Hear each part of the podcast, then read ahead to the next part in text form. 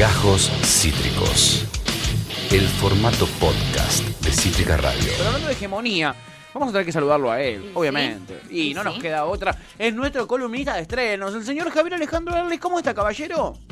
¿Cómo les va, chicos? Acá bien, ya de serie. Ustedes están de, todavía de primavera, verano, Sí. ni otoño. Yo Yo- estoy acá ya adelantándome al invierno. Yo estoy abrigadísima. Ella está para lo que es Tuti, está muy abrigada. Eh, no estamos a tu nivel, Javi, que vos estás, estás jugando Sacardi. Estás cacho Sacardi hoy. Me nuquearon, me nuquearon sacar, aparte sacar el Zucardi, no te pongas el pullover. Así que bueno, pero yo estaba de pullover, de camisa, pullover y saco, de tricota. Terrible, boludo, como una cebolla, lo que va a ser cuando llegue el invierno de verdad, amigo. Pero por suerte, para este fresquito, tenemos cositas para ver y para comentar, porque hoy, bueno, fueron los Oscars y hoy nos traes una edición especial de tu columna. Edición especial, viene muy golpeada la edición especial esta, ¿no? De, de los Oscars. Nunca mejor dicho, muy golpeada. ¿Verdad o mentira? ¿Acting o no acting? El tema de, bueno, ese, ese golpetazo que cuando tuvo que nombraron a que el presentador, por ejemplo, acá Chris Rock le hizo, quiso hacer una broma en que va bien re desfasado en cuanto a la mujer de Will Smith que tiene alopecia, que pierde el pelo y subió y le encajó literalmente con la mano abierta, pero una gran bofetada Mal. que la verdad que todavía sigue suscitando, tuvo un rating increíble, soy de los picos de rating, cuando él volvió y se lo invitó, les voy a contar algo, a Will Smith a retirarse de la sala en esos momentos y él no quiso. Ah, ¿en Así serio? que habrá sanciones, habrá consecuencias, vamos a decirle a los oyentes, porque bueno, eh, se burló, se burló literalmente, hay que decirlo, de la pérdida de pelo de la mujer de Will Smith, subió, le dio una cachetada y después tuvo que venir a recibir su Oscar como mejor actor protagónico por la película Rey Ricardo. Así que fue una situación muy incómoda, pero en ese momento él se lo invitó a ir, así que habrá consecuencias y habrá novedades, chicos. Mirá, no tenía esta data de último momento. Sé que ayer a Chris Rock, que estaba dando uno de sus eh, shows de stand-up, le fueron a preguntar y dijo, todavía lo estoy procesando, la verdad. En algún momento voy a hablar sobre esto, dice, pero lo voy a hacer serio y con mucho humor. Dice, voy a hablar seriamente del tema y con mucho humor. Dice que lo va a convertir en una especie de monólogo. Eh, esperemos que deje de reírse de la gente con problemas de Tan salud. pelotudo, Chris Rock, Tan que no se pelotudo, puede creer. Chris Rock, madre mía. Qué A- tipo estúpido. eh, a, a Topo le gustó el chiste de a los golpes, esta, fue esta entrega y pone Badam Badam tus, tus. y la carita de Pachu Peña. En fin, amigo, ¿qué más pudimos ver además de los cachetazos en esta entrega? Lo más- mirá, lo más- porque va a seguir habiendo muchas novedades, porque está, ahora da para hacer una columna de esto, ustedes especial de tiro lenta, porque lo que están, están los Nosotros ya hicimos están tres columnas esta semana de Nosotros eso. nos dio de comer ese cachetazo, Sí, pero no sabés. hablamos Hablamos horas. horas de ese cachetazo. No voy a hablar yo más de los cachetazos, vamos a ir a los bifes entonces. Sí, Bien. que también están los bifes, el tema de la película ganadora. Recordemos la película ganadora, que bueno, siempre hay muchos premios, pero la película ganadora fue Coda. Que Coda es la película que es una adaptación de la película francesa, eh, em, que es una adaptación de la película francesa La familia Bellier, que ganó, se alzó con el premio a Mejor Película. Eh, Coda, eh, la verdad vamos a recordar a los oyentes de que va esta película, es una familia eh, literalmente sorda, que la cual la única que no es sorda es la hija que bueno tiene todo el peso sobre esta familia hasta que la hija quiere emerger estudiar hacer teatro hacer su vida y ahí es cuando viene con esta familia de pescadores viene el quiebre porque bueno cómo hace por qué es como un grito a esa familia que no la deja salir y emerger. Pero está bárbara la historia contada y que esta historia se coló por la transversal, podemos decir, por la lateral de la autopista, porque nadie pensaba, no era una gran, si bien había estado dentro de las películas nominadas, nadie, a nada hacía pensar que esta película iba a ganar eh, el premio, ¿no es cierto? A mejor película, que es eh, creo que el Oscar más codiciado, no sé si coincide. Claro, seguro. Obvio que sí. Por algo es la mejor película. Total. Por algo Bueno, exactamente. Eh, les cuento, el CODA quiere decir, que estaba buscando acá el término, es hijos de padre sordo, la- el código en Ah. inglés, Child of Deaf Adults. Así que, eh, si quieren verla, tienen dos posibilidades, tres posibilidades, pero vamos a ir a los canales no prohibidos. Se reestrenó en salas en el día de hoy. Sí. Y segundo, si no querés ir a sala y tenés frío y estás pachucho y querés quedarte desde el living de tu casa, también la puedes ver en Prime Video.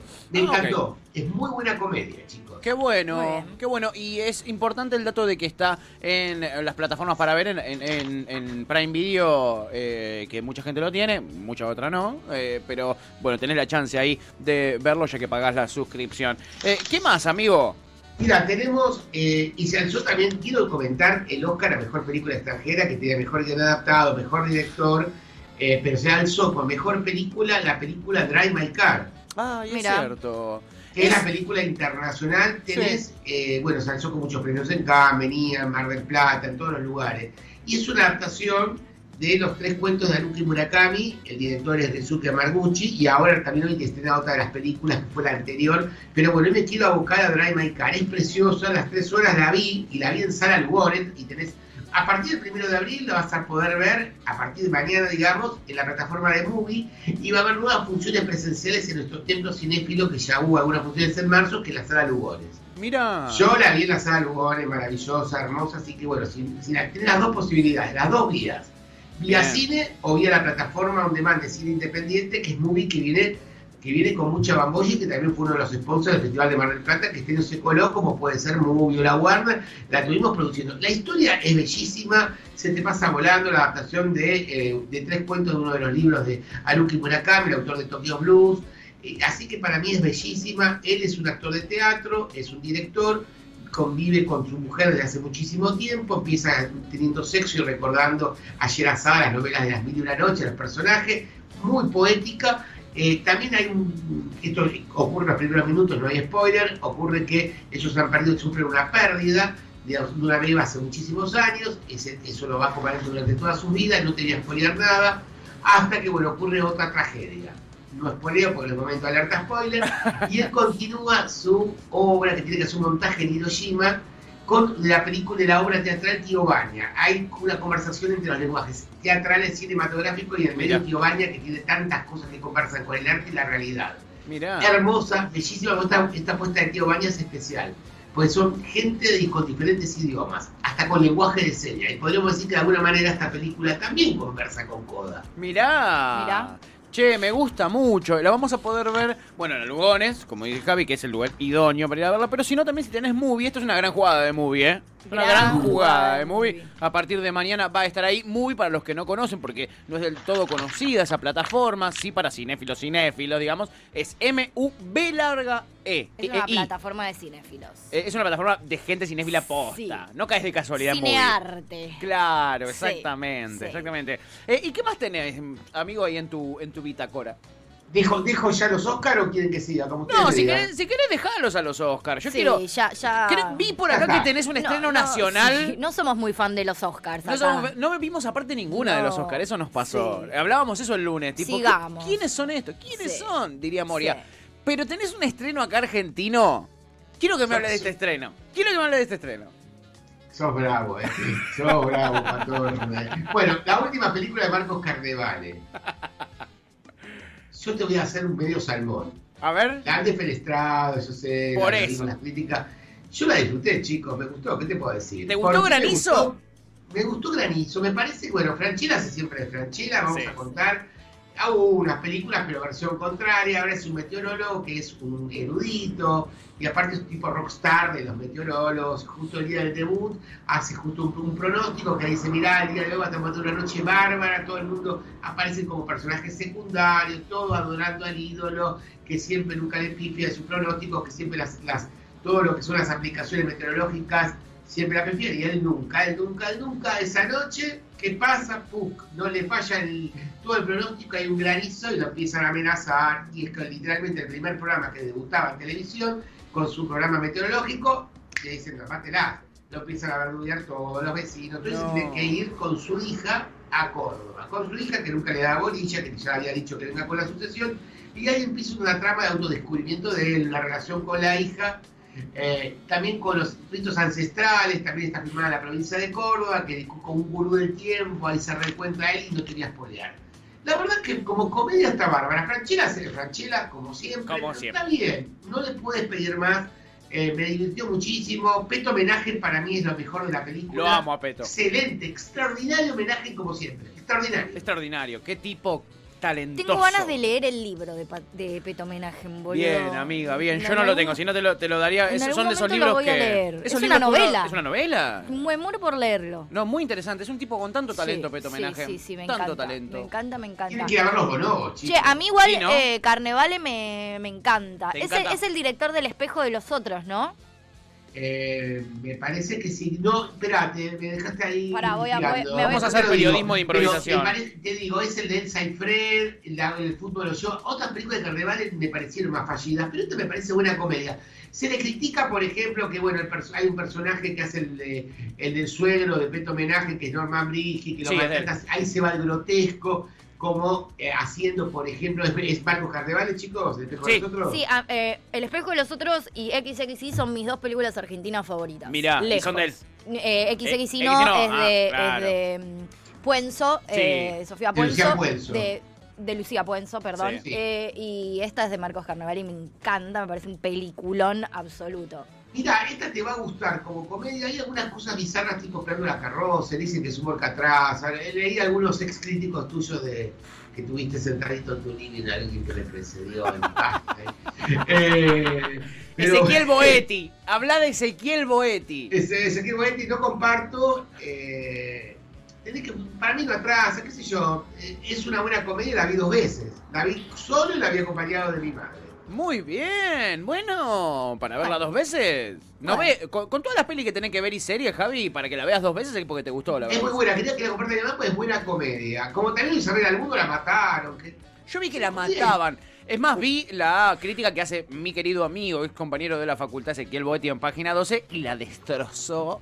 Le dio para que tenga, para que guarde, para que archive.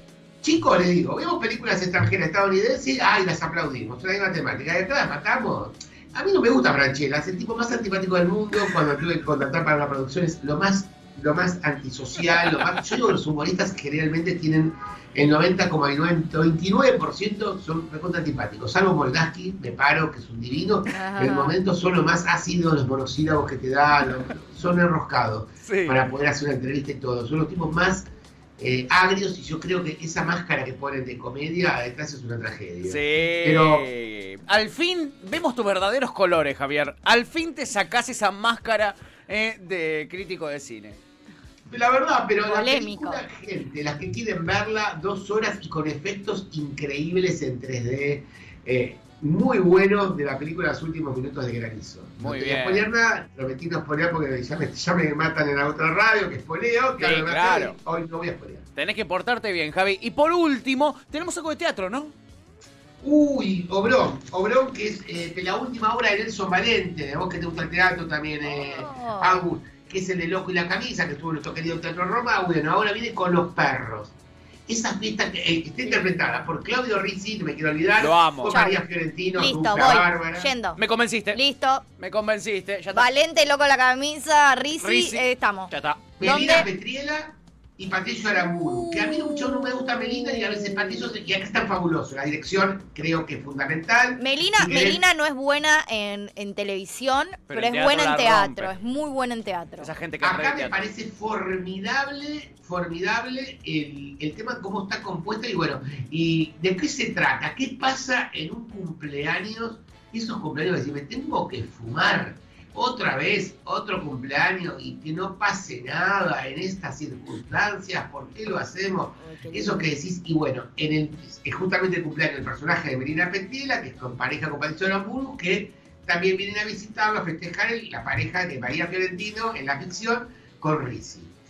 Y empiezan las cosas eh, más, una, viste, como una piedrita, como una, eh, un fosforito estalla todo ahí. ¿Por qué? Le dice un vagabundo, le dice el al personaje de Petiela, tu vida es una mierda. Y ella, viste, dice eso, viste, como se empiezan a tirar dados, dardos ahí, y ahí cada uno empieza a aflorar su desengaño, que nada, ninguno es feliz, el laburo de miércoles, eh, la, vida, la vida rutinaria, eh, esos ritos que tenemos que hacer familiares que no los gua- aguantamos. Uno de los matrimonios se ve más, en el matrimonio de los grandes, como es el matrimonio de Petriel, el matrimonio de Rizzi y de Fiorentino, y en el otro que pasa por el hastío, esas costumbres, y bueno, y si podrán adaptar o no. Pero es un duelo de palabras por problemas existenciales de cualquier familia que podemos ver, pero va desde lo cómico y va hasta después haciéndose más trágico y más denso.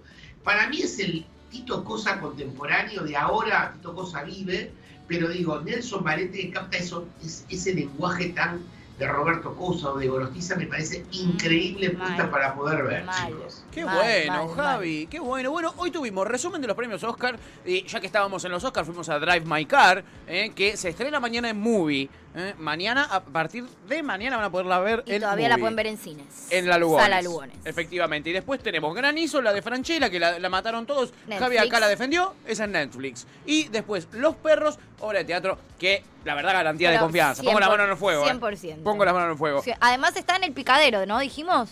Jueves picadero, jueves, viernes y sábado llenan y la verdad que lo vas a para mí decís, ay, que me voy amplio, me voy Nunca no amé lo que viene el picadero. Sí, o la sea, verdad nunca. que sí. Ja- siempre que fui a ver algo, incluso random al picadero, me encantó. Es cierto, es cierto. Cuando fui sin saber que iba a ver, la pasé bien igual. Mal. Es siempre verdad, me amiga. encantó todo lo que viene Es el verdad, picadero. Adelanto, ayer fui a ver, después hay algunas funciones más para ver, La vida de Miguel de Molina, hecha por un español que nos encantó, chicos. ¿En serio? Ok. Muy bien. Bueno, Javi, impecable lo suyo, caballero. Misión cumplida. Le mandamos un abrazo gigante y lo encontramos el jueves que viene. Bárbaro, chicos, no, no contamos imágenes, nos hicimos autobomba nosotros mismos con imágenes del cine argentino y cuando hicimos la entrevista Sí. a Fiorentino. Te vi, te vi, pillín. Guiño, guiño. Guiño, guiño, eso. Vayan a Cine Argentino hoy porque todos los demás estrenos, eh, eh, Javi manda a sus minions a verlos y los suben ahí a Cine Argentino hoy, un portal que le está rompiendo de los más populares de cine eh, de la Argentina. Abrazo, amigo. Gracias, chicos, lindo verlo, nos vemos la semana que viene. Cúbranse, cúbranse que se viene el granizo. Chau, chicos. Uy, uy, eh. Sí, no, no es Team Franchella, pero le gustó. Esto fue Gajos Cítricos. Encontrá los contenidos de Cítrica Radio en formato podcast en Spotify, YouTube o en nuestra página web.